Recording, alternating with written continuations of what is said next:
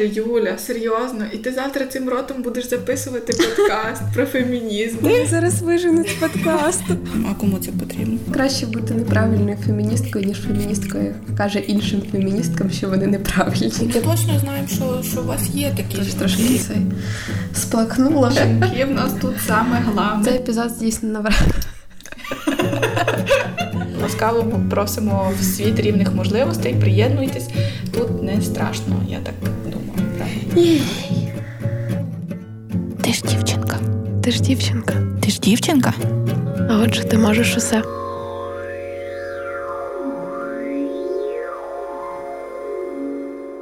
Ем, Привіт, це подкаст «Ти ж дівчинка. Я думаю, що можна вже скоро починати е, подкаст словами Привіт, це прогноз погоди, ти ж дівчинка.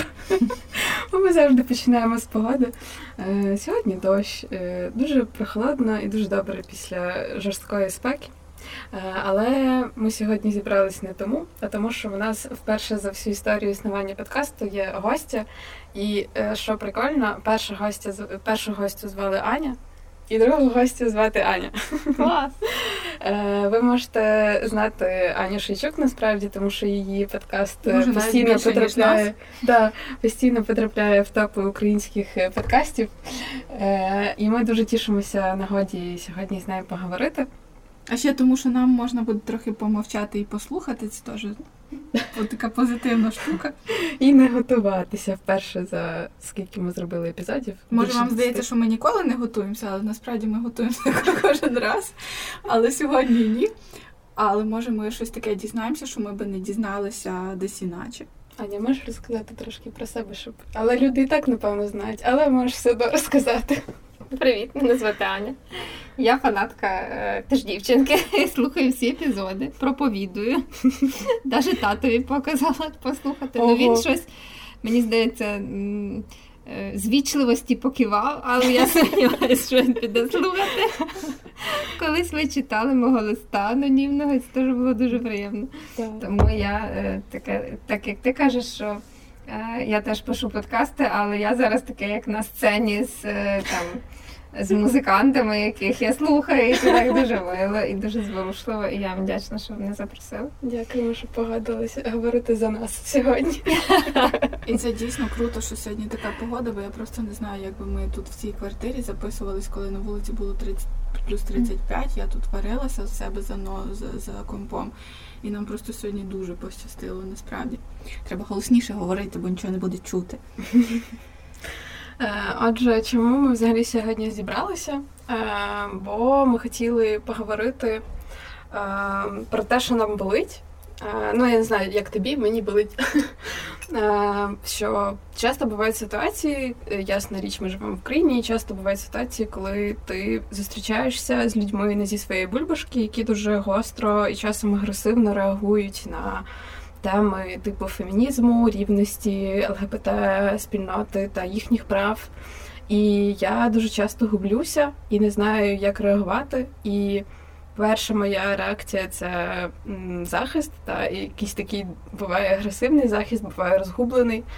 А, І тоді втрачаються всі аргументи. Так, ти не так. можеш нормально, так як на подкасті, коли ти підготовлена, ти щось е, ну, менш більш конструктивно щось говориш, роз, розказуєш. А коли така людина починає до тебе, і ти розумієш, що в принципі вона навіть толком і не знає, що таке фемінізм, але вона дуже агресивно налаштована, і ти не знаєш, що їй казати на, на її якісь вкиди такі. Так, і ми власне хотіли запитати в Ані, яка є психологиною, як е, в таких е, ситуаціях поводитися, і чи взагалі треба якось поводитися в таких е, ситуаціях.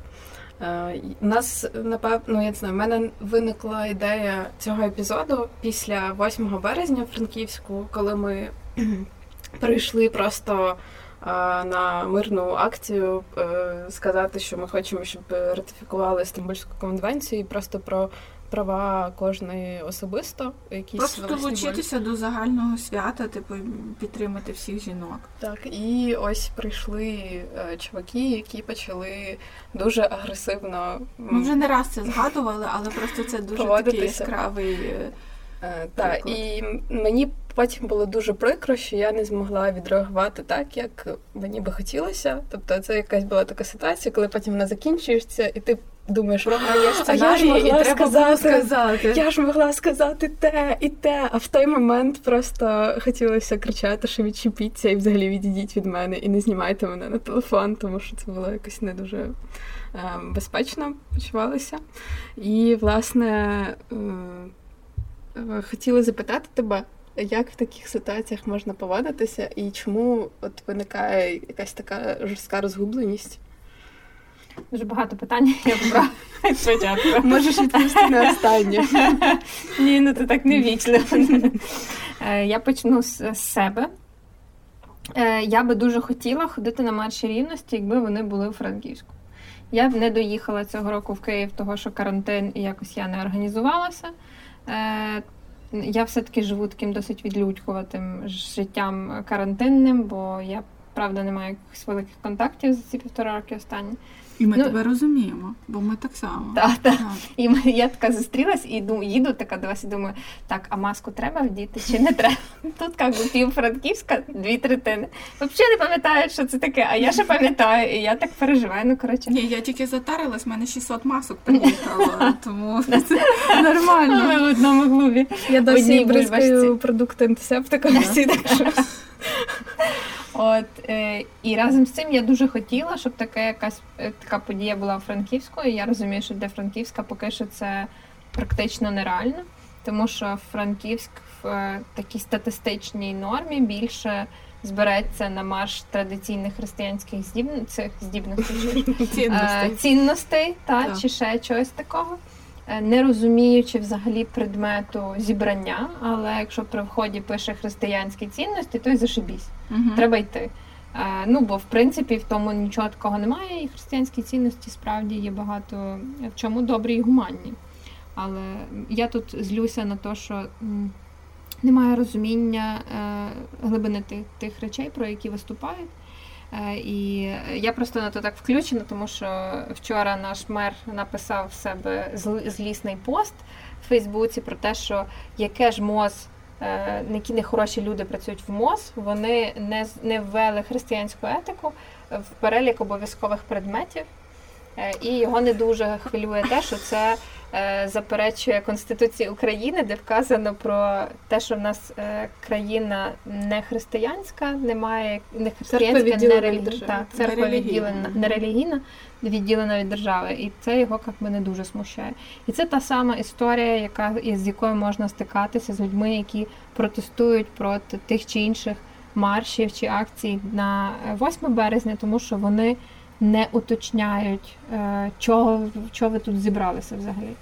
Е, по суті, це вони на людей, які збираються, проєктують якісь свої, своїх демонів. Тобто і, і вони не хочуть без цього шансів. знати. В тебе угу. немає шансу. Вони не прийшли порозумітися з тобою. Угу. Вони прийшли розказати тобі, що ти зла, злісна чоловіко-ненависниця, убивця традиційних цінностей, взагалі якийсь перевертень всередині, і просто кошмарна жінка. І Та, всі слухай, проблеми через тебе. До нас були навіть претензії, що Стамбульська конвенція е, хоче узаконити гей-шлюби. Так, це їхня претензія. Чому? Тому що там є слово, слово гендер. гендерні, е, і там є речення про визнання. Е, всіх гендерних і сексуальних орієнтацій, угу. але це не передбачає узаконення шлюбів. Це Івано-Франківську. Взагалі ніде в жодній з країн. Це передбачає наявність ідеї, що люди можуть мати різні орієнтації і різні гендерні переконання. Крапка.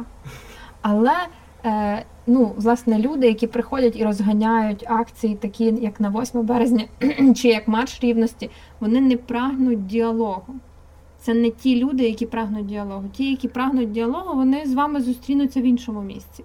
Е, чому два роки тому е, частину маршу рівності обнесли залізними цими е, огорожами для безпеки тих людей, які є всередині? Ну тобто що це за дикість взагалі? Я Мені б серце тоді країлось. Але я була дуже вдячна національній поліції, що вони це зробили. В них був е, не просто е, там коридор в них були е, автобуси, які потім розвозили цих активістів, е, різні стратегії, що робити, якщо нападуть там, чи там, чи там. Тобто в них були розроблені цілі плани. І я була тоді дуже вражена тим, як це було зроблено і організовано. І це круто, тому що воно підтягується під ту реальність, яка в нас є. Ну, в нас така реальність. В нашій реальності є багато людей, які спрямовують свою агресію на всіх, хто говорить слово гендер вголос. Е, чи хтось, хто е, носить висилковий прапор, чи в принципі має сміливість сказати про те, що йому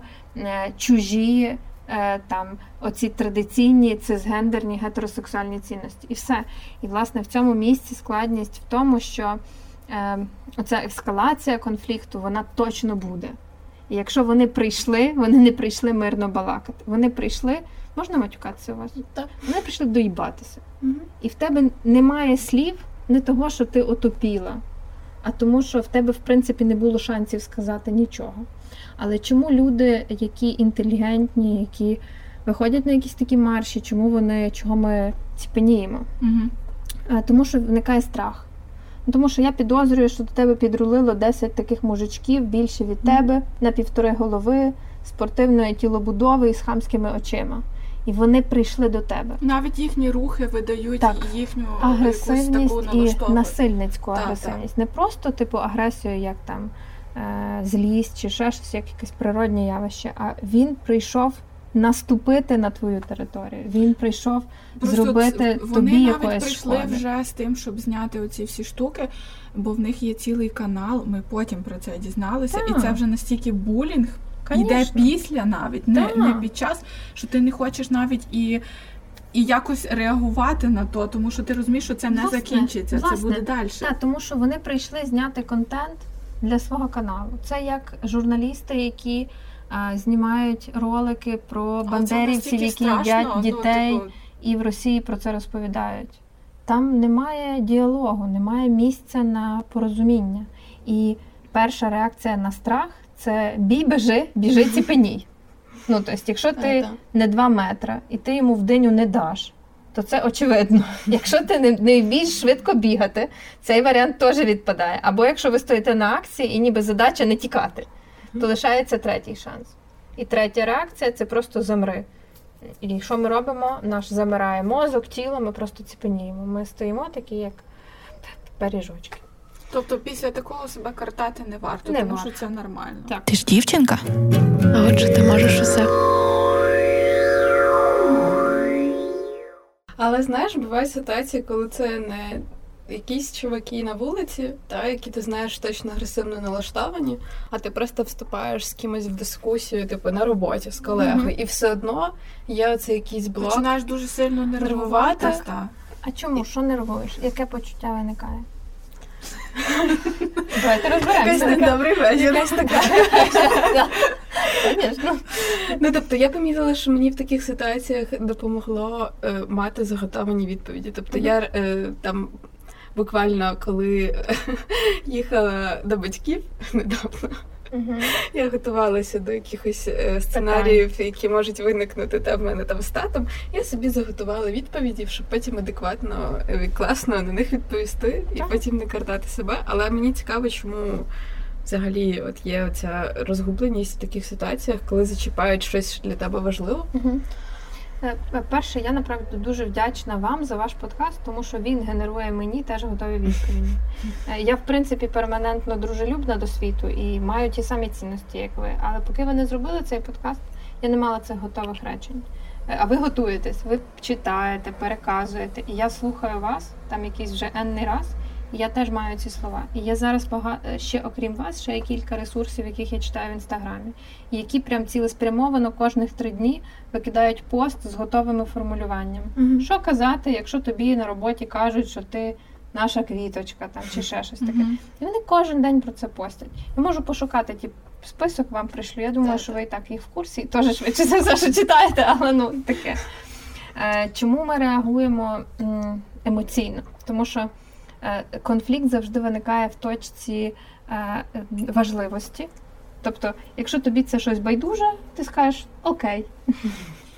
Якщо це не байдуже, то ти будеш реагувати емоційно. І ми реагуємо зазвичай або страхом, якщо нападник е, небезпечний, або агресивністю, тобто злістю, коли він приходить і топчеться по моєму городику. Тобто в мене є мій городик цінностей. Я тут їх плекаю, е, вирощую, е, читаю. В мене тут є свій світогляд, цінності. І тут приходить якесь чмо на тракторі і каже: це взагалі що таке? І переїжджає все це. І що я хочу зробити? Я хочу просто його роздерти на кусочки. І в мене виникає природня агресія, природня злість на захист своїх інтересів, своїх цінностей. Тому ми реагуємо дуже швидко і дуже агресивно. А він же ж такий: о, я ж бачу, що ти психована. Звісно, насадила всі феміністки своїх, бо всі ви психовані. І знову, коротше, своїм трактором їде в іншу сторону. І як би конфлікт виростає. В цьому якраз суть. Тому що ну, можна викликати людину на конфлікт, і ми тоді агресивністю реагуємо. Я коли читала ваші питання власне до цієї теми, я пос- постійно згадувала Махатму Ганді. Ну так трохи дивно. Оце як цитати з цитатника. Що, не знаю, нормально. Але я мені часом він- скучаю за цим. Я скажу. Там такі умні всякі фрази. На всі випадки життя. Знаєш, як щось проблема якась там стала, закриваєш очі, тикаєш на якусь фразу, о, точно, то, що мені треба. От Махатма Ганді дуже крутий в цьому плані. Власне, він один з тих, який проповідував, бо я вірю, мені здається, що прям проповідував оцю ненасильницьку комунікацію. Мгм. Він чому став таким великим лідером тоді? Тому що коли йому закидали будь-які агресивні штуки, насильницькі штуки, на нього тиснули, на нього, типу, от, власне, викликали його на конфлікт, він не вівся. Він 15-й раз спокійно пояснював, він не піднімав ніколи голосу, він е, не відповідав їм злістю на злість.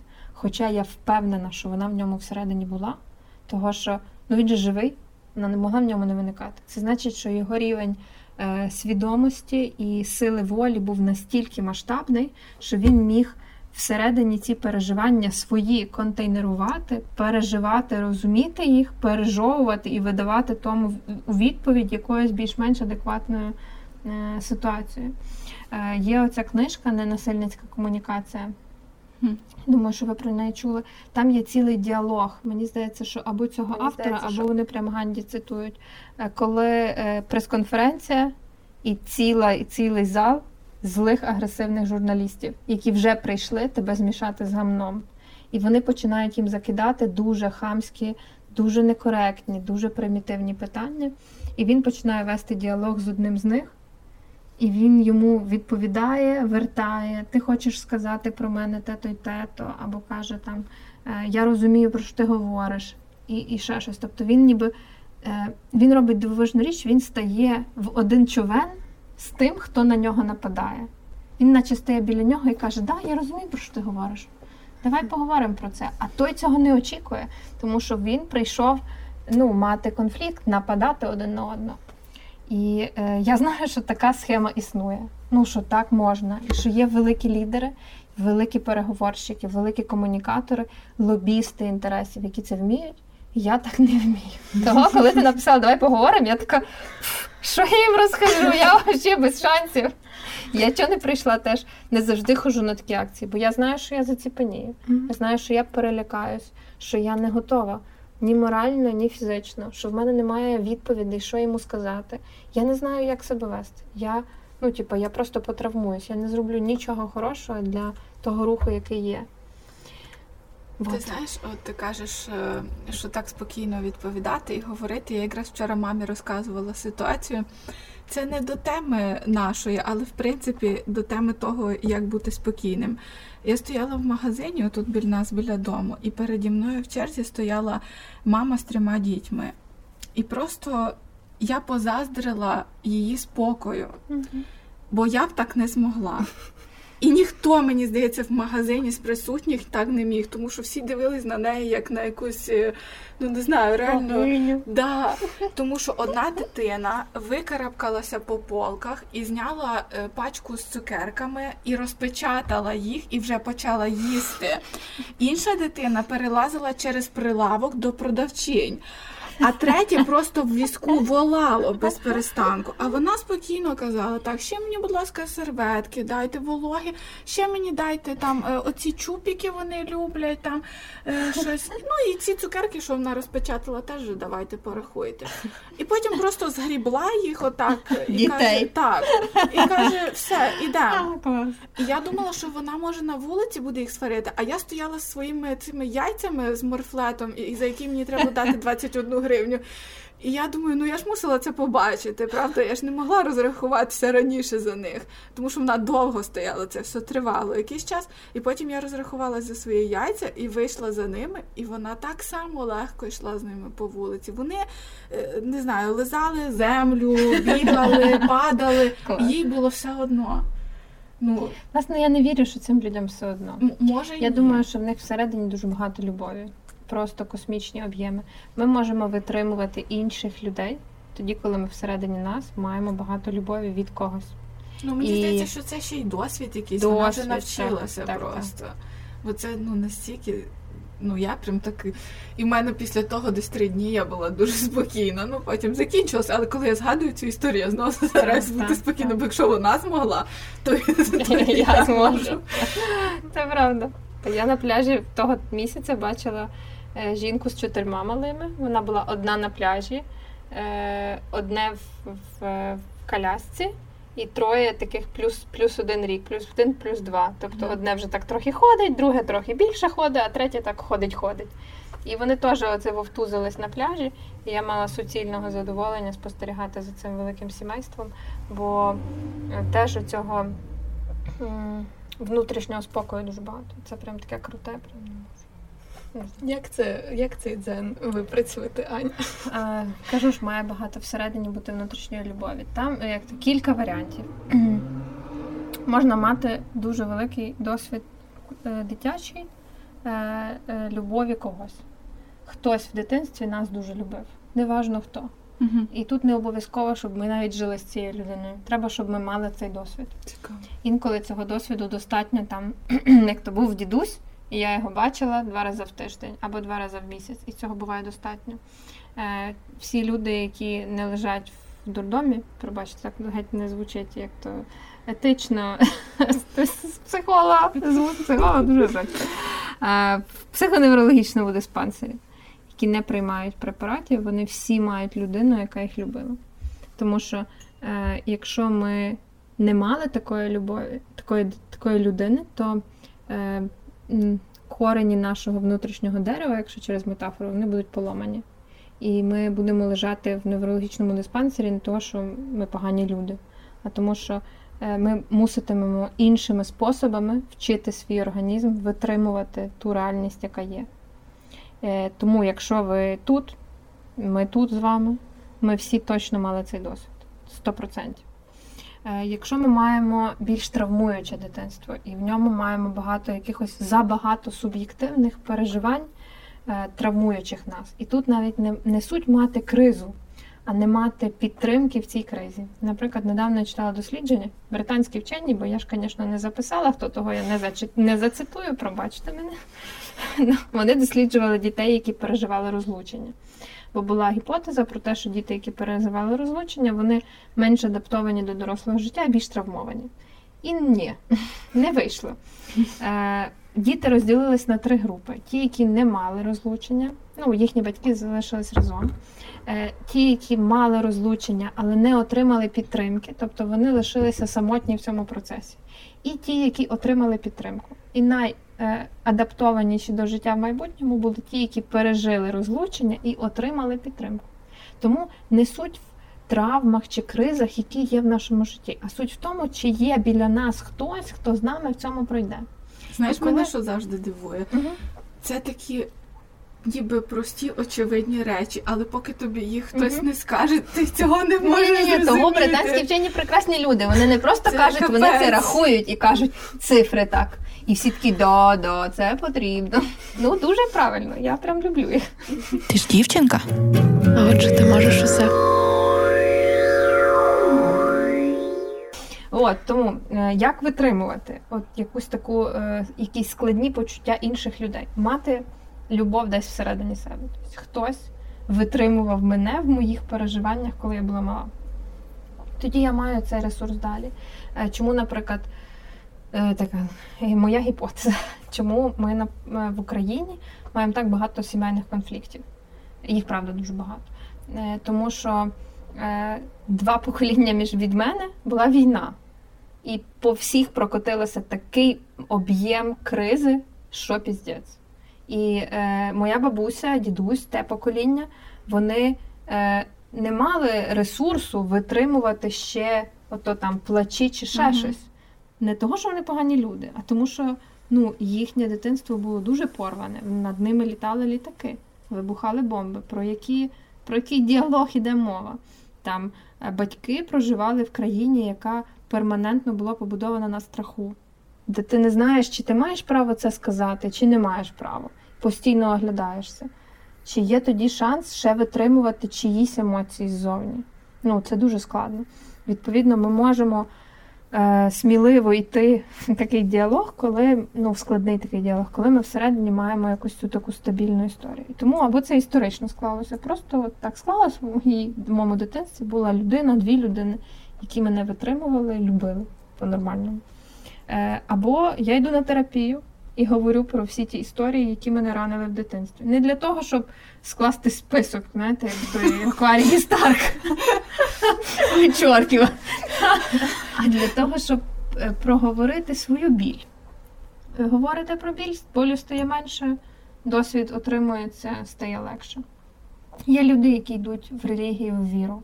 Я сьогодні вже проїхалася Переліта. Поїдуся в другу сторону. Ні, Ми часто за це дуже, говоримо. Дуже крута історія. Люди е, вірять в любов Бога, і вона або богів, там хто в що вірить. І ця любов, в яку вони вірять, вона їх так наповнює всередині що вони мають надлишок і вони можуть її віддавати. Я думаю, що це питання от того самого Ганні. Я не дуже знаю його особистої історії. Може, там все разом напакувалося, але він був релігійний. Він е, проповідував і цю історію теж. Я думаю, що от власне ці е, в його релігії добрі, великі якісь такі цінності, вони його теж наповнювали. Е, є ще група людей просто сміливих. Це ті, які організовують марші рівностей, ті, які пишуть статті, ті, які ідуть на діалоги, ті, які засновують правозахисні організації. Це юристи, журналісти, громадські активісти, які мають якусь непереборне джерело сміливості всередині. І вони знають, що це правильно. І як на мене, це такі воїни. Вони просто воюють в інформаційній війні. Він встає чи вона вранці, і вони йдуть на війну. Він знає, що напроти нього противник, і він прийде з мечем. І я прийду або з мечем, інформаційним, або з якимось щитом, або ще щось. Він готовий до цього діалогу. А я не, не військовий. Не. А наскільки це, от, бо мені здається, що ці люди якийсь мають свій термін, от що вони не витримують довго, що це не може тривати так, знаєш, там до 90 років. Як, наприклад, я там працюю вчителькою в школі, так Тоже само погано я... до 90 працювати. Ну, напевно, так. Я думаю, що взагалі будь-чим будь працювати робити, погано. До 90 взагалі краще не працювати, десь там максимум до 40, а потім вже. Я планую трошки довше. Не знаю. Думаю, тут було б добре, знаєш, британських вчених почитати якесь дослідження. Е, з того, е, що є досвід е, з військовими, які воюють в Україні, то травмуються і мають посттравматичні частіше призовники, ті, які не планували взагалі. Вони тут випадково. Вони просто попали в список. От хтось попав в список, хтось ні. Тобто маєш на увазі, якщо свідомо йдеш, то типу Коли свідомий вибір, в них зазвичай взагалі немає посттравматичного. uh Вони нормально ходять на роботу, їм важко, звісно, їм вони ж типу не, не в квітнику працюють, їм складно, але вони зазвичай стають навпаки опорою для своїх побратимів. Вони міцніші, тому що для них це вибір. uh От в мене вибір бути психологом, і хтось мені каже, Аня, як ти можеш годинами слухати чужі чужі болі? Ти ж там поламаєшся. Я кажу, та ні, ніби нормально. Ну окей, я там маю освіту і ще щось, і в них все це є. Це кадрові військові, які мають освіту, готовність, моральний вибір. Е, І тут так само, е, тільки вони йдуть на інформаційну війну. Я не певна, що вони мали би поламатися і що є термін дії від цієї професії. Ні. Лікарі теж складна професія, хірурги не менш складна. Вона просто інакша, якщо це є вибором людини, то тоді все окей. Я думаю, що ви дві потра... ну, пробачте, що так потравмувалися, ну, вразилися цими персонажами, бо ви були не готові. Так. Вам ніхто не сказав, що Ну, вони я не прийдуть. дуже вразилась насправді. Я, я і сказати не знала, що, але в мене є така штука.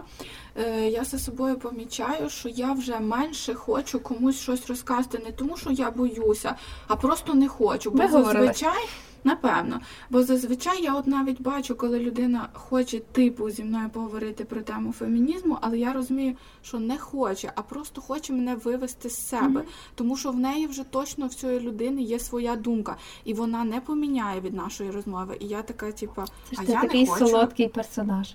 Ти ж інших цінностей. Тобі ж можна задати так. три провокаційних Особливо питання. там, знаєш, Шик. коли якась компанія є чи Да. ще щось. Вибрати саме мене, тому що, наприклад, знають про подкаст, або типу, і саме мене. А я кажу, що я не хочу, типу, говорити подкаст про це. послухай. Так. Я кажу, ми в подкасті все сказали. Або, типу, а що ти не знаєш, типу, нашого фемінізму? Кажу, ну стидно не знати. Або ще щось таке. Типу, О, Боже, це крута відповідь. Просто- Я теж так буду казати. Я розумію, що я нічого не поміняю насправді. Як буд... я навіть що я там історію розкажу, таку, яку ми там розказуємо, тут шмаркаємо Сашою, плачемо.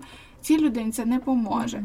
І я просто тепер не розказую. Бо може через те, що я дуже змучуюсь і сил не маю, але я собі так придумала, що я не буду тепер е, відповідати. І часто, може, я і дійсно не знаю, що сказати, але кажу, що просто не хочу, і, і все. І мені так легше жити.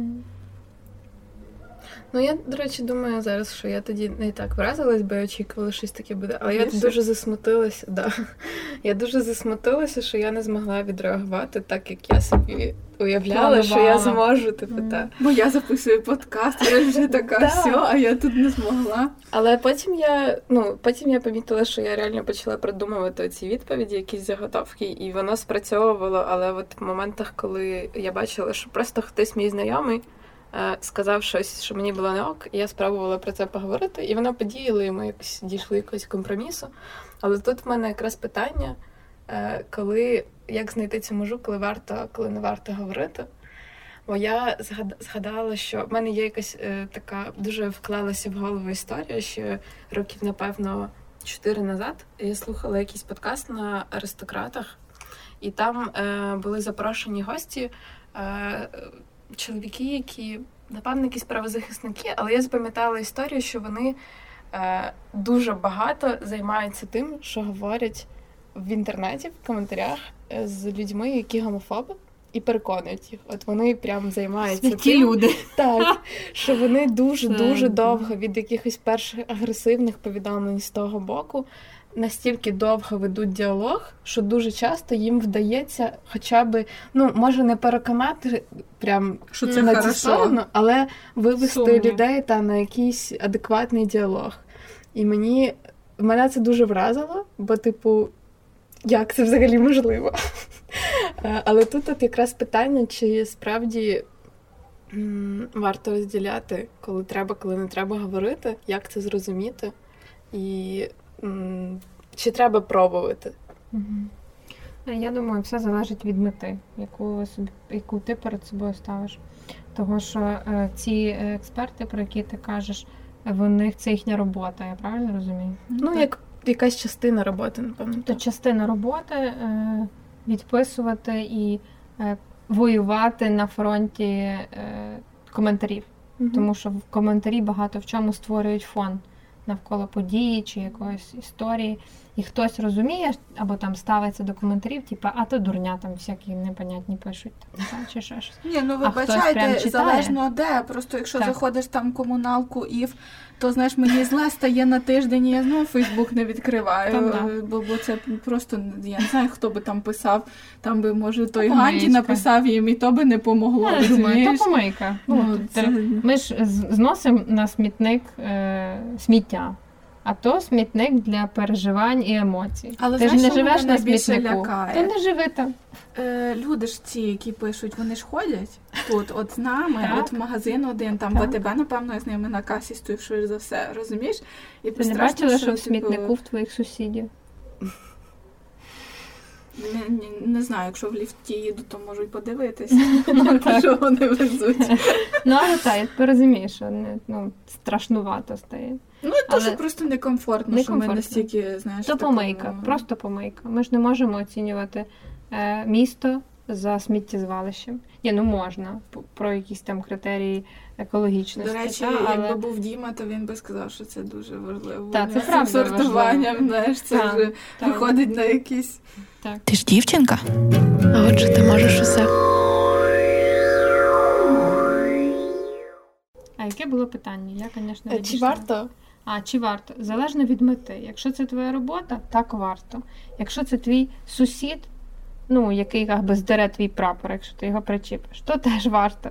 Якщо це твоя мама, тато, да, брат, мене цікавить, сестра наприклад, рідня. І рідні. От, ти ж хочеш з ними все одно не хочеш навіть, ти мусиш з ними спілкуватись, так. Та? але якщо у вас кардинально, от, наприклад, я не відношу себе, наприклад, до е, частини ЛГБТ-спільноти, так?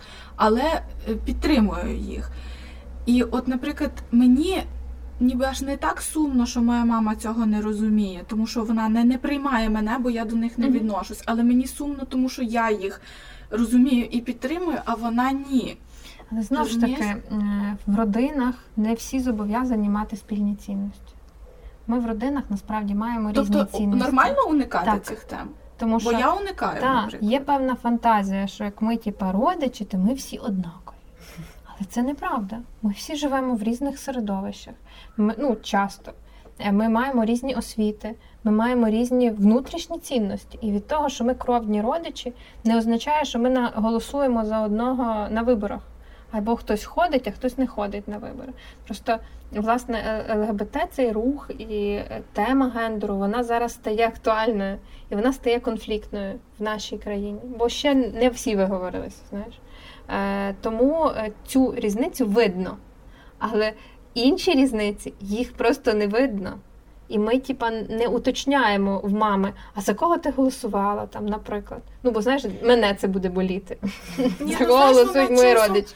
Часом щось таке, як скаже, типу, е, я така просто ковтаю це, щоб не почати, знаєш. Так і є, тому що ну я мені здає, я вірю в те, що ми маємо мати більше поваги до своїх рідних, своїх різностей. Е, чому звідки фантазія, що мої цінності більш правильні, ніж у мами, чи в тата, чи у діда, чи в бабці? Ну, типа, вони вважають, що їхні правильніші, ніж мої, а я буду вважати, що мої правильніші, ніж їхні. І ми будемо просто про це сперечатися. Тому все залежить від мети. Якщо я хочу навернути всю свою родину у віру, тоді як то бажаю успіху.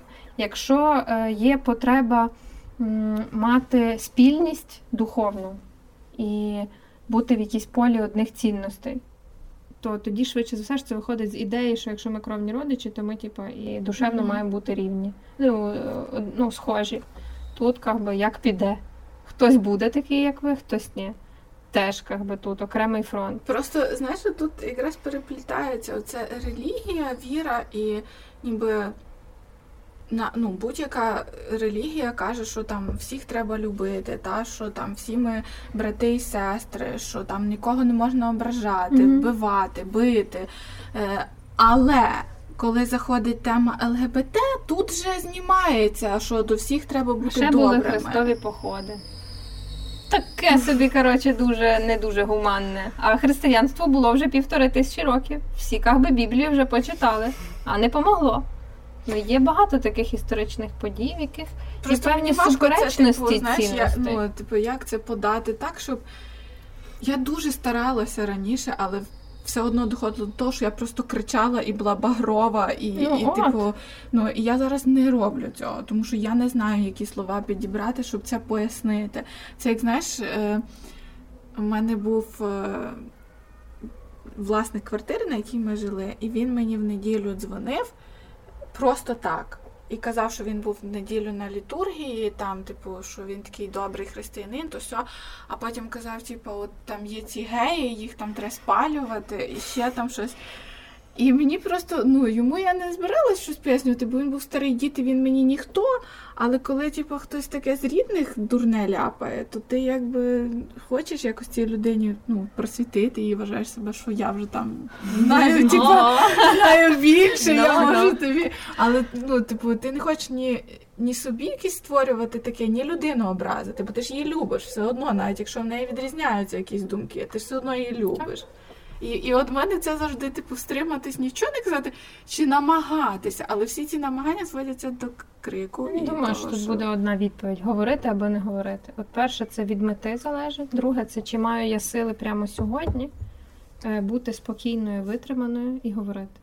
Е, про, от, наприклад, цю маму, ти згадала цю історію, так? Угу. І коли, наприклад, ми говоримо там в психотерапії про сімейні якісь історії, про сімейні системи то е, завжди, коли є якийсь симптом в дитині, тобто з дитиною щось коїться, то з одного боку там дитячий психотерапевт дивиться, що там, як там, ну чи є якісь особливості конкретно розвитку цієї дитини, чи просто характер цієї дитини. Але те, на що ми завжди звертаємо увагу, на що з мамою, що з батьками, угу. не для того, щоб мамі поправити її поведінку. А перше питання, яке ми задаємо, то а що з тобою взагалі, мамо? Ти взагалі нормальна? Ну, в сенсі, ненормальна, типу, що ти ненормальна, а в тебе як в тебе життя взагалі? Угу. Тобі окей? Зазвичай відповідь ні. Тому що коли в мами все окей, вона може спокійно витримувати своїх дітей. Любові батьківської, материнської з головою вистачає. Тому максимум, що ми можемо зробити для цієї дитини, ми можемо привести в порядок моральний стан її мами. Е, І тому, якщо я хочу йти говорити з кимось зі своїх родичів, то я задаю собі питання, а в якому я стані сьогодні? Чи я взагалі в силах щось говорити? І якщо я не на 100% в силах, то я не йду. Не того, що там, бо ні, бо я, типу, байдужа до них, а того, що буде скандал.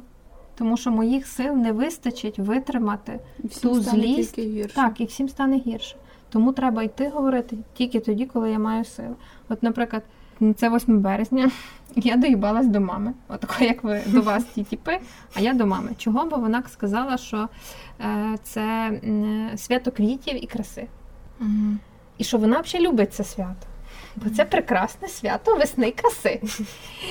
В мене тут коротше, кров'ю налилися очі, і я давай їй розказувати. Оце ж я ще ж вас послухала мої ж речення, і я така те то то те, ото це, ото то. Мама коротше, мене вже слухає, слухає, каже Аня, давай вже прекращай свою проповідь. Що ти хочеш? Відміняємо свято, не відміняємо, збираємося. Що ти хочеш взагалі? Сіла і думаю, дійсно, що я хочу? Я хочу, щоб ти не говорила, що це свято краси й весни. Принаймні до мене. Щоб я цього не чула. Вона каже, але мене так виховали. Мені 60, всі мої роки це було свято весни й краси. А тепер в тебе случайно наливаються очі кров'ю, бо ти там щось почитала. І мені тут видаєш проповідь. І мені зараз соромно за свої дії. Мені шкода, що це ж я на неї злила. Я її не спитала, мам, а чого ти так думаєш? І вона би тоді мені сказала, бо в нас так навчили. А я би тоді сказала, знаєш, як ти кажеш, я би сказала, е, а я би сказала тоді, а я тут послухала, і це було би я повідомлення. А я цього не зробила. Я просто доїбалась до неї. І за це мені шкода, тому що що я попсула годину життя зі своєю мамою. Я і так рідко її бачу. Ну ні, я витратила цю годину на якісь дурацькі вияснялки. Якими... Дякуємо подкасту, ти ж дівчинка. Ні, ні, це неправда. Тому якими словами говорити, то це я повідомлення. Що таке я повідомлення. Це мені сумно, що ти так Я кажеш. думаю, що цей подкаст треба зробити якийсь на Patreon, щоб нам за це гроші заплатили. Тільки цей епізод. Це занадто багато Я думаю, що ви можете всі ставити. Це це, це якось Ми в різних, в різних галузях цінну інформацію. Так от, я повідомлення. Це там мені сумно, що ти так кажеш. А я чула таке-то. Е, Я з тобою не погоджуюсь. Тут зараз буде «А, в смислі ти зі мною не погоджуєшся. Чому? Тому і тому. Е, Я злюся, коли ти там то-то то кажеш. Мені соромно, отак і ти сказала, типу, соромно не знати. Мені за тебе соромно, що ти не знаєш, що таке. Ну, Дуже приємно мамі було соромно за тебе. Ну, якось так. Мені шкода, що багато людей думають так, як ти. Знаєш, то що я що я могла би сказати своїй мамі? Мені шкода, що вас так виховували, Угу. що все твоє, твою зрілість, твоє дитинство. Що ти ну, не розуміла, наскільки це свято Так. цінне по-іншому. Так, що вони ну, розповідали вам брехню, що в моїй, в моїй картині світу тебе теж ошукали. І мені про це жаль. І я все одно подарую і тобі, і собі квіти. Так, Але, давай ми ще щось іншого. поговоримо ще про щось. Так? Ну це гарно. Так, дуже класно.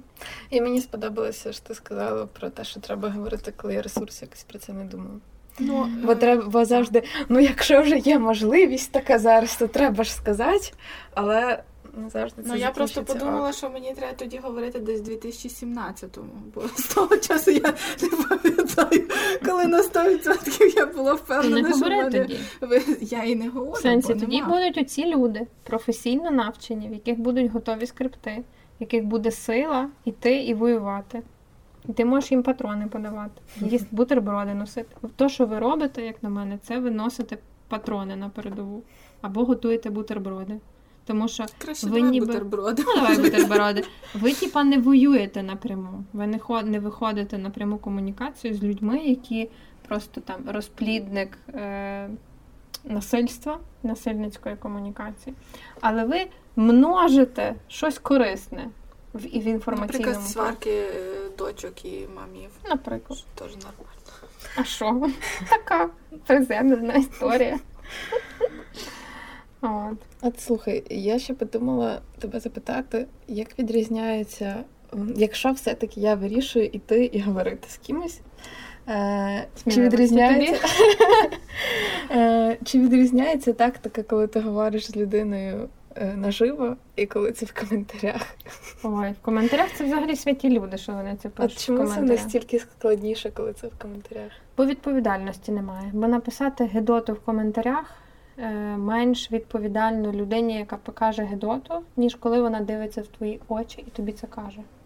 Людина, яка біля тебе в фізичному просторі, вона не дозволить собі це сказати. Але в коментарях дозволить написати.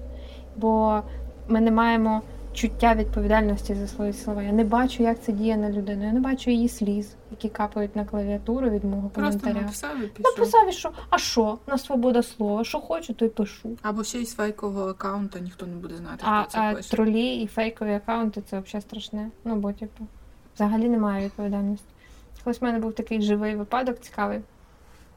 Я поїхала на табір, і е, це, там була моя собака, і дуже схожа до моєї, ну, типа, е, одної цієї лінійки порід. І вони, коротше, не дуже ладили між собою. Е, ну, бо вони обидві, типа, дівчат, дівчатка, ну, коротше, щось не пішло не так. Але ліс великий, табір великий, ми, в принципі, розходились, не бачились, не мали якихось конфліктів. А то щось. Десь щось там, коротше, відбулося. Знаєте, діти посварились, у нас собаки посварились.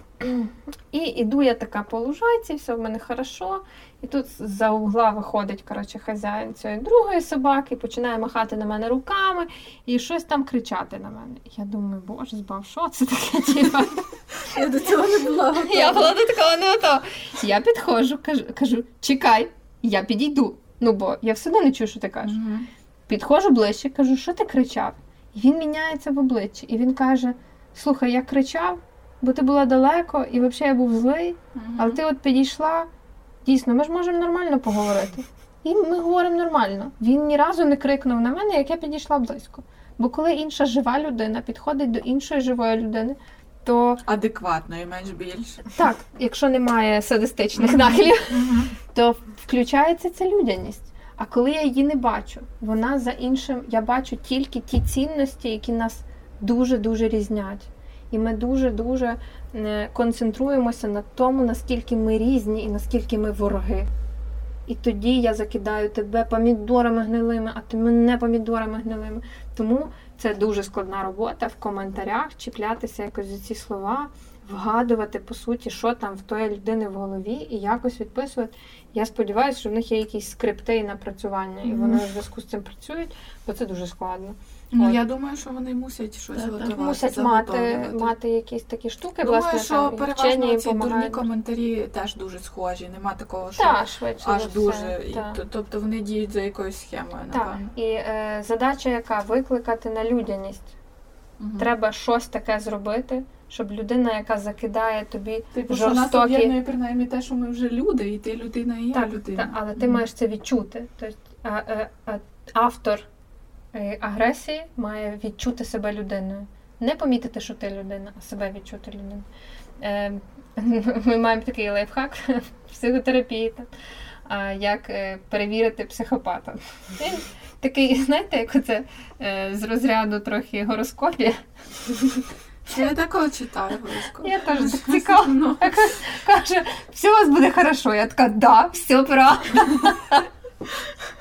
Коротше, як перевірити психопата? Мати чу- чуття на свою, на свій страх. Е, коли людина е, в афективному стані, е, не є таким е, клінічним психопатом, як е, в Ганнібалі, там, Мгм. яка хоче робити шкоду іншій людині і отримує від того засолоду. Е, а просто має якийсь такий афективний стан. І в цьому стані може коїти насильство. І е, той, хто поруч, він буде відчувати страх. Це природня реакція. Але ми зазвичай в цьому страху що робимо? Ціпеніємо. Ну або б'ємо його в диню. Ну або чекаємо.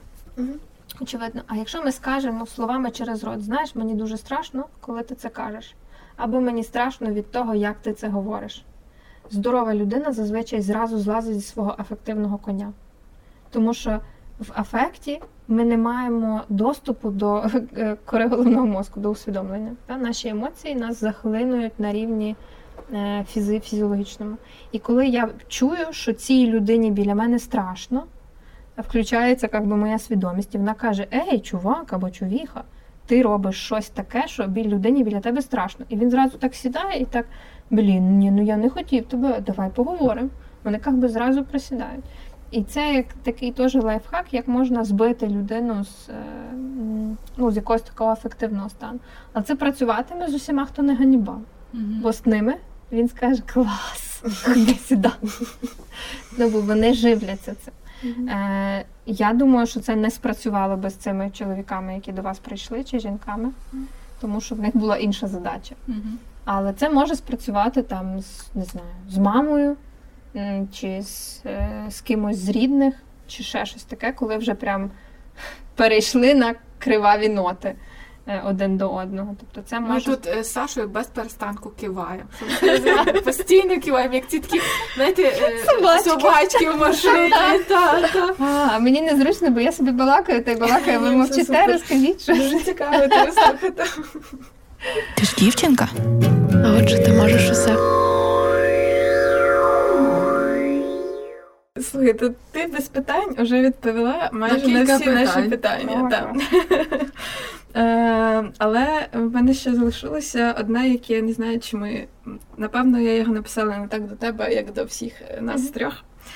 Е, я не знаю, чи на нього є відповідь, але мені правда не зрозуміло це, е, чому саме фемінізм і е, питання прав ЛГБТ-спільноти викликають таку агресію, при тому, що інші е, речі, які є загрозою по суті для ну, хороших та, традиційних цінностей, про які ти говорила, типу там домашнє насильство, е, за, ну, про, проти якого по суті Стамбульська конвенція має боротися. Та? Чому ем, саме фемінізм і права ЛГБТ е, спільноти викликають таку хвилю е, обурення, а е, якраз домашнє насильство іноді викликає та сама винна, треба було піти. Хоча, Мгм. типу, це ж теж дуже. м, Погана історія. Ну, давайте тепер ви відповіді. від- Дайте відповідь, а я третя тоді. А мені, я не знаю, ти, ти розумієш чого? Я розумію, чого, тому що це легше прийняти, тому що так було у всіх, так було завжди. А от, типа, її били, а от цю били. Але загалом він такий непоганий, там чоловік, наприклад, і гроші заробляє, ще там щось. А гей, це якесь страшне, і це в пекло попадаєш. Розумієш? Але Е, геї теж завжди були. були, але в нашому, от в нашому середовищі суспільстві ніхто так про них не говорив. Я, наприклад, не пам'ятаю навіть там ну, в підлітковому віці. От ми зараз про що говоримо? Про те, що там возмущаються, чому в серіалах додають е, представників ЛГБТ, чому в рекламу додають. От там, наприклад, що там Гучі чи Дольче Габана зробили, типа е, рекламу е, тільки з ЛГБТ парами. Е, тому що, типу, зараз їх показують і, і типу, і всі возмущаються. Я думаю, що пройде час і трошки менше будуть возмущатися, тому що прийде примирення. А то, що відбувалося вдома, типу, всіх, по-перше, не прийнято говорити було про те, що в тебе вдома, бо це твоє, типу, не винось то з хати. А, а по-друге, так було майже у всіх, і, типу, ну що тут такого? І коли бухає чоловік, теж нічого страшного. І коли, тобто, Ой, ну, це, напевно, взагалі така штука, яка навіть романтизувалася в фільмах в 2000-х там чи 90-х. Оці всі токсичні, дуже жорсткі да, токсичні відносини, стосунки. Типу, це все ж подавалося як щось таке. Через, через це якесь таке, типу, більш прийняття. Ну і типу, нічого страшного. Якщо там не вбив, на ну навіть подивись на наші закони. Типу, якщо тебе не вбили, то в принципі нічого страшного. Розумієш? Бо жарт був, що перший ну. чоловік е, цю заяву за мною мене переслідують і хочуть убити. Ну, складу злочину немає. Як буде, приходьте. Так, так, все таки. Але я не впевнена, що це взагалі толерантний жарт, бо, мабуть, в нас є якась стаття, яка передбачає покарання за намір. От. Такий, е, як є сексистський, а то типу, ну, таке, що дискримінує е, як це, професію. Дискримінаційний жарт. Просто зазвичай е, ці люди, які, типу, е, от навіть ті типи, які до нас підходили коли на 8 березня, я думаю, що для них, типу, це не проблема влупити жінку. Розумієш, типу, тобто. Це не одне і то саме для них. Це для нас е, виглядає страшно, а для них це типу, нічого такого. розумієш? Дуже зважте, вони ж е, вони ж вас не чіпали руками. Так. Вони зазвичай не чіпають протестування. Ні, ні, я не маю на увазі вони... не нас, але я, я думаю, розумію, що для них так, в принципі, не, так, не є так. це проблема. Але якщо вони зачіплять, це буде в когось з них на відео. Тому їхня задача вивести вас, щоб ви почали виглядати як психовані. І вони тоді скажуть, ні, ну звісно, ну подивіться на них. Вони ж ненормальні. Руками Потім, махають. Та. Ми взагалі просто прийшли постояти. Так. 10 мужиків поговорити. Підійшли до двох невеличкого зросту жінок, поговорити вони прийшли. І просто закидають якусь гидоту, а потім вона починає як би, реагувати. Ну, воно ж діє, тому що ну, потім е, вони ж знімали відео, а потім е, вирізають певних кусочки. людей так. почали булити в соцмережах дівчат, які вперше прийшли взагалі на таку акцію. Які мами, типу там. Двох-трьох дітей, які не якісь так, там, так. типу, просто прийшли. Ну і до речі, це спрацювало, тому що деякі з цих дівчат Вирішили, що там не треба було йти, тому що це таке. Да, і почався ще й внутрішній конфлікт, який, типу, ну. Якби логічний, тому ну, що тобто все дуже класно спрацювало так. Тако, такого до себе. Типу, ніхто не хоче сидіти і бачити, що тебе позначають е, на всяких фотках стрьомних на відео, де там підписують, що ти неадекватна. Типу, ніхто такого не хоче. Так, тому що моральне насильство довести важче. Ну, ніби синяків нема, то sorry, це не так. Вона завжди має суб'єктивну е, е, суб'єктивну складову. Тому е, там частина моїх клієнтів це жертви морального, психологічного насильства. Вони без синяків, але не з величезними ранами. І, і я впевнена, що ну, в мене теж їх теж багато. Їх не видно. Синяків нема. Це найбільш страшне. І теж, якщо, наприклад ви говорите про фемінізм, то є ресурси, і, на щастя, зараз про це більше, які описують от всі ці психологічні насильства. Як воно виглядає, щоб ми знали, так, що це, що це воно. воно. Так, от дійсно. І от, от Ми зараз якось... говоримо, називаємо, що це булінг. Слава Богу, є вже це закон. І навіть якщо ми не дуже вміємо ним користуватися, і тепер же якби всіх обзиваються тим словом, але воно хоч з'явилося. А ти як думаєш, чого саме фемінізм і права ЛГБТ спільноти? Я була таке щось придумала, таке мудре, мудре, а потім щось ми почали говорити, я забула, зараз я згадаю. Ти можеш подумати, Діма може да, потім вирішити, що це не... Не прямий ефір.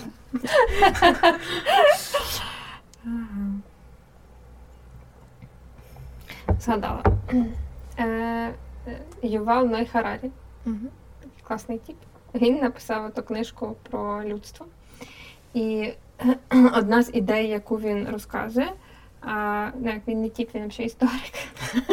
Невдобно вийшло. Такого обізвала. Я думаю, що він був би не в захваті. Один з найкращих істориків сучасності. Він написав книжку про людство, про те, як розвивалось людство. І одна з ідей, про яку він пояснив, що ми почали відрізнятися від е, якихось більш примітивних людей, які були і населяли цю планету, здатністю об'єднуватися в великі групи. Але е, до ста людей люди можуть ще пам'ятати один одного в обличчя. В них ще є між собою персональні комунікації. Чим більше, чим більше ніж 100 людей, їх вже не може об'єднувати спільна дружба, тому що ти вже не пам'ятаєш всіх в обличчя. Тебе вже немає. Ну, внутрішній світ наш не вміщає більше людей. Ми не можемо дружити чи мати якісь навіть приятельські стосунки з більшою кількістю людей. Чим людство, те, яке в якому ми зараз частина, відрізнялось від тих всіх інших людей, які населяли планету в той час. Е, це плем'я почало об'єднуватися у вірі е, в якісь неписані, не фізичні, нематеріальні цінності. Е, ми можемо бути об'єднані в великі групи і за рахунок цього виживати краще як вид тільки тоді, коли ми віримо в спільну цінність. Я не знаю е, інших психотерапевтів. Але якщо я на іншій планеті зустрічаю іншого психотерапевта, я зразу, по-перше, фантазую, що ми можемо бути в одній цінності. Е, по-друге, ми вже маємо якусь спільність. І отаких нематеріальних спільностей, яких є дуже багато. Релігія найпростіший приклад люди на різних континентах величезними об'ємами вірять в якусь ідею. Вони Ісуса не бачили, але вони в нього вірять. Я не кажу, що його не існує. Я просто як приклад. Або в Будду. Але попри це ми віримо і я інші... Будду бачила. Я колись вчилась, і там такий забор був, і там висів маленький Будда. Наприклад. Я його бачила. Бачиш? От. Або, наприклад, ми віримо в якісь інші цінності. Закон це віра окрім того, що він написаний на папері, ми віримо, що якщо воно написано, то і я, і ти. Ми їздимо, дотримуємося цих правил. Так, і це mm-hmm. має силу. І третього судять за те, що ми всі четверо віримо е, в цю цінність. І так, ти її порушив, пока. Ти mm-hmm. саме слабе свідомо. Ми можемо вірити в якісь е, корпоративні цінності. Наприклад, там е, товка. Е, це юридична особа, але це не фізична особа. В її правління можуть входити різні люди, вона не має персони. Е, Приватбанк, який розвалився, і від цього міг би бути великий скандал кілька років тому, і було б багато вкладників, які були б незадоволені. До кого схиляються їхні претензії? Хто? До ПРАТ, Приватбанк. Хто це? Де обличчя? Кому дати в диню? Нема. Але це певна віра яка закріплена на папері, що ми віримо в те, що є якась структура. Я туди віднесла свої гроші, і ця структура не матеріальна, не фізична, не людська. Поверне мені ці гроші з відсотками. І я буду огонь щаслива. Або дасть тоді, коли мені не ну, коли мене нема. Держава це точно така сама штука. Це віра в те, що ми всі разом маємо одну націю, тому в нас є гімн. Е, прапор, якісь такі е, ознаки. Та? Ну, чим, Чимось вже треба це матеріалізувати. Ми маємо кордони, ми говоримо одною мовою, ми маємо спільну культуру. І це дійсно те, що нас відрізняє від канадійців, наприклад. Хоча там багато діаспори, добре, від е, пуер... Пуерто, Пуерто е, ріканців. От, наприклад, там однозначно ми відрізняємося. От, Але все це нематеріальні структури, це певна віра. Вона в нашій Е, в нашому виді біологічному мурашки вид, людина вид, в нашому виді це те, що дозволило нам еволюційно вийти дуже вперед від всіх інших видів. Ця наша здібність психіки дуже-дуже міцна і вона еволюційно необхідна. Відповідно, є вірування. Але це трошки трошки якось хіба не про кордони. От я слухаю, і мені, знаєш, якби інколи від цього всього хочеться вийти. Знаєш, типа, Ну, це ну якось... вийде і буде жити в лісі. Ні, ну чому Тому в лісі? І фішка. Ну, це, це ж якось, знаєш, це ж нас трохи як тримає, так і, і стримує. Так. Так. власне, якраз хочу просто закінчити думку. Воно нас розвиває, воно дозволило нам стати най- найпрогресивнішим видом на цій планеті. З одного боку, а з іншого боку, воно дуже повільно розвивається.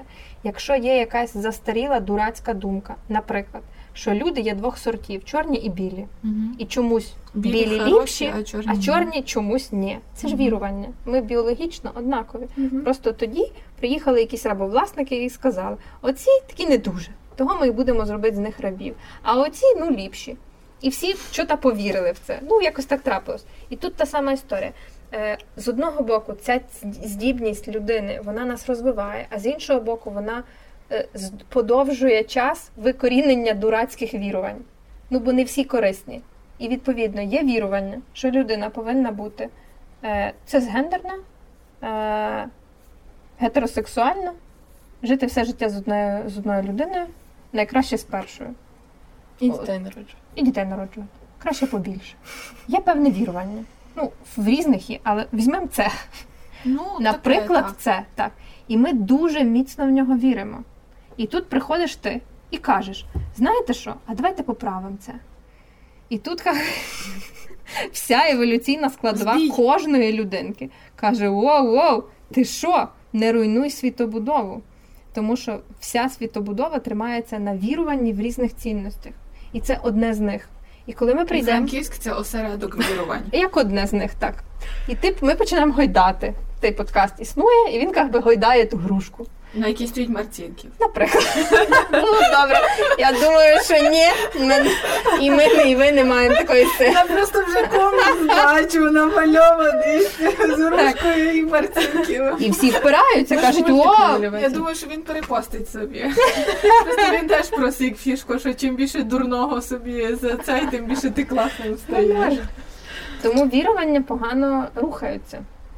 Якщо є якесь стабільне, якому багато сотень років, і воно було еволюційно виправдане.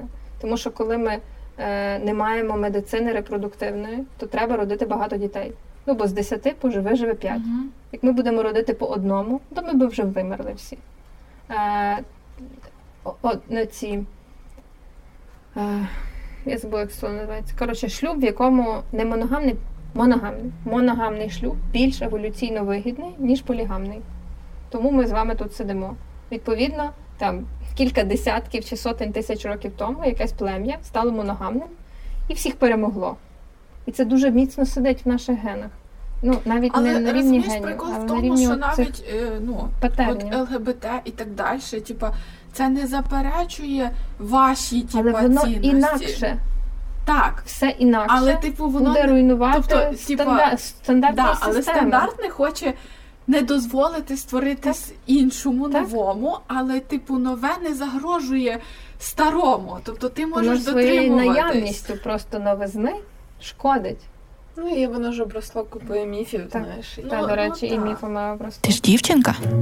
А отже, ти можеш усе. Але це кумедно, бо мені здається, що якраз тут дуже сильно перемагає страх. Що що? Типу, Сором це не страх, це сором. Е, сором еволюційно корисне почуття. Якби ми не вміли соромитись, ми би пісяли на газоні ще дотепер. А так, коли-небудь попісяєш один раз в дитинстві, мама прийде і скаже, Боже, ти що? А ну це більше не робити. а якщо в дорослому віці, то тебе хтось сфоткає і потім взагалі пісяти до кінця життя не зможеш. Вже інше питання. А, тобто, сором допомагає нам не робити якихось просто супердурниць, які шкодять іншим людям. Але якщо це в надлишку, то він заважає людині жити вільно. А ти що думаєш? Я сказала ж. Лупаємося скалу. Далі. Як ти думаєш, Аня, коли принаймні в Україні або в Франківську нам стане легше про це все говорити? Бо ми вже з Сашою робимо якісь прогнози, там кілька? Кілька епізодів. Ми просто не заливаємо свої ресурси, але я думаю, що попрошу Діму, що вже просто всі підряд залив. Ми думаємо, що, що ми ще будемо живі, але навряд чи що нас вже то сильно якось потішить. Ну ні, може потішить, але на нас вже це не вплине сильно. Але, але я думаю, що ми ще Я побачимо. оптимістичніше. Ну я, я не думаю, що прям за 10 років. Ну, За 10 може ні. Ну, я думаю, десь мінімум 25 років. Ну, я просто вже вважаю, що якщо мені майже 30, а 25, то я вже буду стара. Скільки, скільки будеш стара? Ну, якщо мені зараз 28, а ще А. плюс 25. Це буде що? 40, 8, 54. Ну, Та ні. то, то вже що мені? Ну, а що? Ні, можу ще й пої- піти на, Ну, на все прайд. Ні, нормально все підеш. добре, так. То, я сподіваюся, що вже буде не прайд, а вже буде парад. А е, що, різниця між прайдом і парадом слухайте е, в попередньому епізоді. Я піду послухаю, я ще не послухала. М. П'ять років тому я навіть уявити не могла, що буде такий подкаст у Франківську. І що ви. Ми це просто не з. Франківська. Ага. Ну, наприклад, я не могла цього передбачити. Е, ще п'ять років тому я думала, буде все гірше. Зараз воно набагато краще розвивається. Тому я чесно не знаю. Я теж оптимістична. І тут, знаєш, лупайте всю скалу. Не... А потім, може, поки ми цю будемо лупати, то прийде якась нова, доведеться ще якусь лупати. Тому, типу, єдине, на що ми можемо розраховувати, це на свою гнучкість. Е, гнучкість, в принципі, до. І мені здається, що от наступне, що людство має вивчити еволюційне, це гнучкість. Тому що цінності тепер починають змінюватися швидше, ніж раз на 10 поколінь, як було раніше. Відповідно, тоді гнучкість не була потрібна, а зараз потрібна. Просто для того, щоб можна було швидко викорінювати якісь дурниці, Я які думаю, що случайно це просто попали. основна теза цього подкасту будьте гнучкими. Реально, Думаю, це, це, це дуже. Тому що я, наприклад, і по собі відчуваю, що я до чогось не можу бути гнучка. Наприклад, от я думаю, як можна там ще до сих пір так вважати. Але може в людини дійсно є, е, може вона не чула про це, може Ну. їй не говорили про це. Може е, так, може в чомусь і вона винна, що вона не слухає, тому що насправді зараз ну так, такий час, що дуже важко щось не знати чи щось не чути, тому що лізе зівсюди. Насправді, навіть якщо от я не дивлюсь телевізор, я майже не читаю Фейсбук, але все одно я майже в курсі всього. Тобто навіть якихось таких дрібних штук, які відбуваються в місті, мені скаже Саша, мені скаже е, Діма, мені типу в Твіттері десь хтось перепостить людина, яку я навіть не читаю, і чомусь Мгм. я це. Ну тобто дуже важко щось не розуміти і не знати, якщо хоча б трошки приділити цьому часу. Тому мені здається, що зараз вже сильно на цьому не вийдеш, правда, що от я там не знав, я більше не так, хотів знати. Невігластво, новий гріх. Ну так, ну, ну, ну насправді так. Але особливо, знаєш, що ще, типу, коли не знаєш, то можна ну, типу, не виступати. Типу, знаєш, от, от, добре. Да, от я, коли фішка невігластва. Ну, Ти типа не в курсі. Ну так, але це, це було б круто, навіть якщо там ти не знаєш, що таке ЛГБТ, не казати, що типа це ге- гей, це то саме, що педофіл, наприклад. Розумієш? Бо ну тобто можна, якщо ти цього не розумієш, але думаєш, що це щось страшне, але все-таки не знаєш, що це просто не казати нічого. Просто, типу, ну я не в курсі. Розкажу, як я вам об... як я облажалася. Не пам'ятаю, бо певно, рік тому на консультації сидить переді мною клієнт. І я кажу, що то там лесбіянка, бла бла бла, і по темі. І мені каже, Аня, ну взагалі-то лесбійка, лесбіянка так вже не говорять. А я така, типа, оце я прогресивна, продвинута психотерапевтка, от це от все. І дівчат, я слухаю всі подкасти, і я така за ЛГБТ виступаю, прапор би типу. собі почепила. Мені було так соромно. Я піввечора сиділа і читала сайти, все, що могла. Дитячі читаю. Де для дітей пояснюють, бо там пише те, що я не знаю. Дуже було соромно. здорової людини. Да. Стражне. Ти ж не подумала, типу, все, цей клієнт отстой, нехай не приходить, ще будемо на Пока. виправляти, типу, дивись, таку, типу, відому психологиню, все, до побачення. Це нормально, ми всі лажаємо. Мені здається, що ну, я там щось теж була ляпнула в якомусь епізоді. Так, і нам і зауваження писали, що там не можна там щось було так казати. А, наприклад, е, попередні ці, що ми робили, не можна було казати чорний. Я собі подумала, що я така своя в темі, і Що кажу, можна? чорний. А виявляється, що не можна. Що навіть якщо ти в темі не можна. Так, просто ти казати темношкірі, типу, а для мене, а чого я там серіали дивлюся? І там кажуть. Там кажуть, знаєш, ну типу, таке. Це хоча теж неприємно, коли тобі, але потім думаєш, ну да, типу, може і не варто було так казати. Якісь такі штуки. Е, Про позитивне. У мене час від часу зараз є проекти з е, підлітками. Е, Дубль Н. то моя велика любов. Е, Мене кожен раз вражають ці малі. Е, Вони, типа, дуже круті. Вони виросли в тому інформаційному просторі, який ми тут оце лупаємо всю скалу, а вони як би не в курсі були, що є інше. І, Пощастило. та-та-та, і вони такі, типа, а в чому взагалі питання? Що ви про це Так, так. такими з цими слюнями говорите? Ну це ж типа базова комплектація, це ж типу ок. Я теж помітила це де спілкування питання саме з підлітками. Так, Так, так, так. так. І це ж е, підлітки, яким через пару років видадуть паспорти. І вони будуть вештатись тут по франківську. Ну окей, частина поламається об життя, як і всі е, ідеалісти. Е, і було якесь теж не українські вчені. Вони робили соціологічне дослідження, власне, як цінності людини міняються.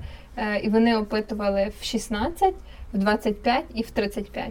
І між 25 і 35 е, люди повертаються, е, вони починають ігнорувати цінності, ті, які були для них важливі в е, 16 і в 25, і повертаються до тих, які були важливі покоління перед ними.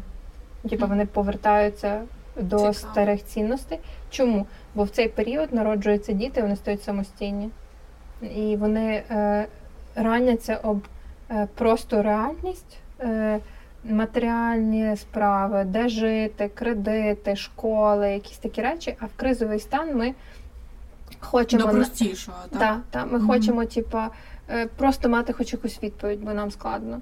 І тоді ми відмовляємося від тих цінностей, які є насправді більш прогресивні, в ідеї, що просто стане спокійніше. І, а ми країна третього світу. Ну, в нас Мгм. як би тут складно, Мгм. не всі мають що їсти, і є дійсно велика частина на межі бідності.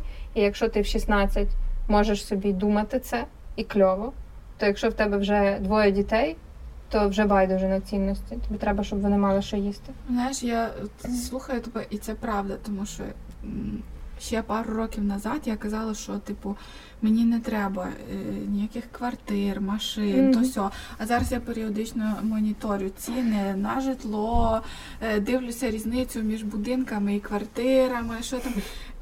І все одно мені десь ще типу, живе оця типу, Юля 19 років, яка типу, нафіга тобі це Юля? Типу, йди собі купи тортик там або ще щось. Забий на це, це тобі не треба. І насправді легше жити так, як 19. Та, бо відповідальності менше.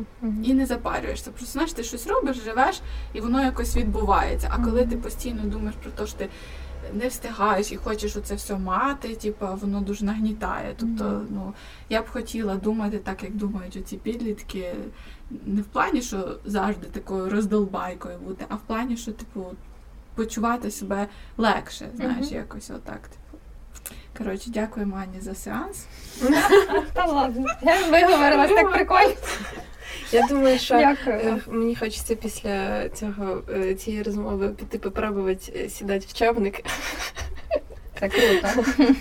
і тримати дзен. Але іноді, коли в мене є ресурс, раз в пару місяців, але починати з чогось. А мені прикольно, бо я стільки всього, типу, ніби того самого, але наново почутого, проговореного. Якось мені прям дуже кльово, аж посвітіло в голові. Дякую І мені дякую вам за те, що ви робите. Я дуже тішуся. Дякую, Маня. Я сподіваюся, що всі, хто буде слухати, вам буде так само цікаво. А якщо ні, то навіть не пишіть нам цього. Цензура? Ні, ні, не чула. Дякуємо нашим друзям з Ліги толерантності за те, що цей епізод е, вийде скоро. Е, І... Або й два. Бо Або й тут два. по часу так, що ми напевно розділимо, щоб люди слухали по чуть-чуть. Так. Дозовано цю цінну інформацію. По дорозі на роботу і назад Так. додому. Ем, Нагадуємо, Дякуємо. що в нас була Аня Шейчук. е, Дякую, і- Мань. Дякую, дівчата. А що ви не представилися, як вас звати? Чи у вас там записаний Джен? Ні, вони А вони вже всі знають. З вами були Саша і Юля. І ми нагадуємо, що ти ж дівчинка, отже, ти можеш усе. Папа. Папа. Ти ж дівчинка. Ти ж дівчинка. Ти ж дівчинка. А отже, ти можеш усе.